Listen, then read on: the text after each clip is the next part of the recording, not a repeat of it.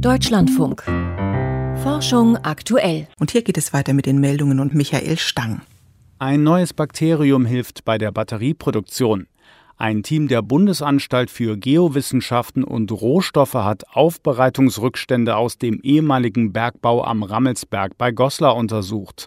Darin entdeckten die Forschenden eine bislang unbekannte Bakterienart, der sie den Namen Sulfobacillus harzensis gaben. Diese Bakterien benötigen für ihr Wachstum eine Umgebung mit einem niedrigen pH-Wert. Solche säureliebenden Bakterien werden bei der biologischen Laugung zur Metallgewinnung aus Erzen oder Reststoffen eingesetzt.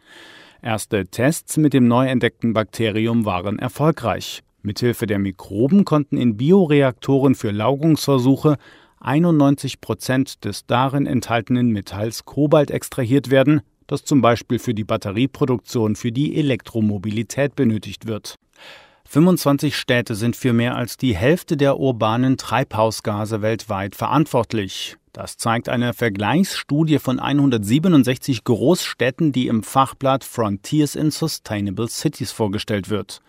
Bezüglich der absoluten Emissionswerte liegen dabei mehrere chinesische Ballungsräume an der Spitze, darunter das Industriezentrum Handan im Osten Chinas mit mehr als 200 Megatonnen CO2-Äquivalenten, gefolgt von Shanghai, Suzhou, Dalian und Peking. In Europa nehmen Moskau mit gut 100 und Istanbul mit mehr als 80 Megatonnen CO2-Äquivalenten die vorderen Plätze als größte Emittenten ein. Alter Staub verwahrt DNA. Einem internationalen Paläogenetik-Team ist es gelungen, Erbgutreste in einer 25.000 Jahre alten Sedimentprobe nachzuweisen.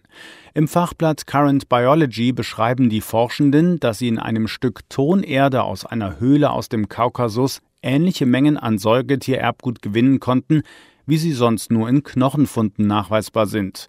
Demnach befanden sich in der Sedimentprobe Erbgutreste einer Homo sapiens Frau, die zu einer bislang unbekannten Population gehörte, sowie DNA-Spuren eines Bisons und eines Wolfes. Die Weltgesundheitsorganisation lehnt Auffrischungsimpfungen in reichen Ländern ab. Die WHO hat Pharmaunternehmen dazu aufgerufen, Impfstoffe gegen das Coronavirus an arme Länder zu liefern, anstatt sie in reichen Ländern als dritte Impfdosis einsetzen zu lassen. Zunächst müsse es Priorität haben, Menschen gegen das Coronavirus zu impfen, die noch nicht geimpft worden seien, teilte die WHO mit. Die Unternehmen Pfizer und Moderna sollten das globale Impfprogramm COVAX versorgen. Der Großteil der Dosen der beiden Unternehmen ist für reiche Länder reserviert. Aktuellen Daten zufolge haben bisher nur rund 1% der Einwohner in armen Ländern eine Corona-Impfung erhalten. Manche Algen haben 3 Geschlechter.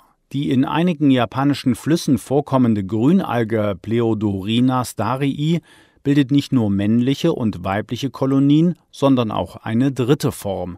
Diese kann sich mit beiden anderen Geschlechtern paaren, schreibt ein Team der Universität von Tokio im Fachblatt Evolution. Anders als bei Zwittern oder Hermaphroditen, die männliche und weibliche Geschlechtsmerkmale zeigen, wird dieses dritte Geschlecht der Algen jedoch durch ein eigenes Gen bestimmt.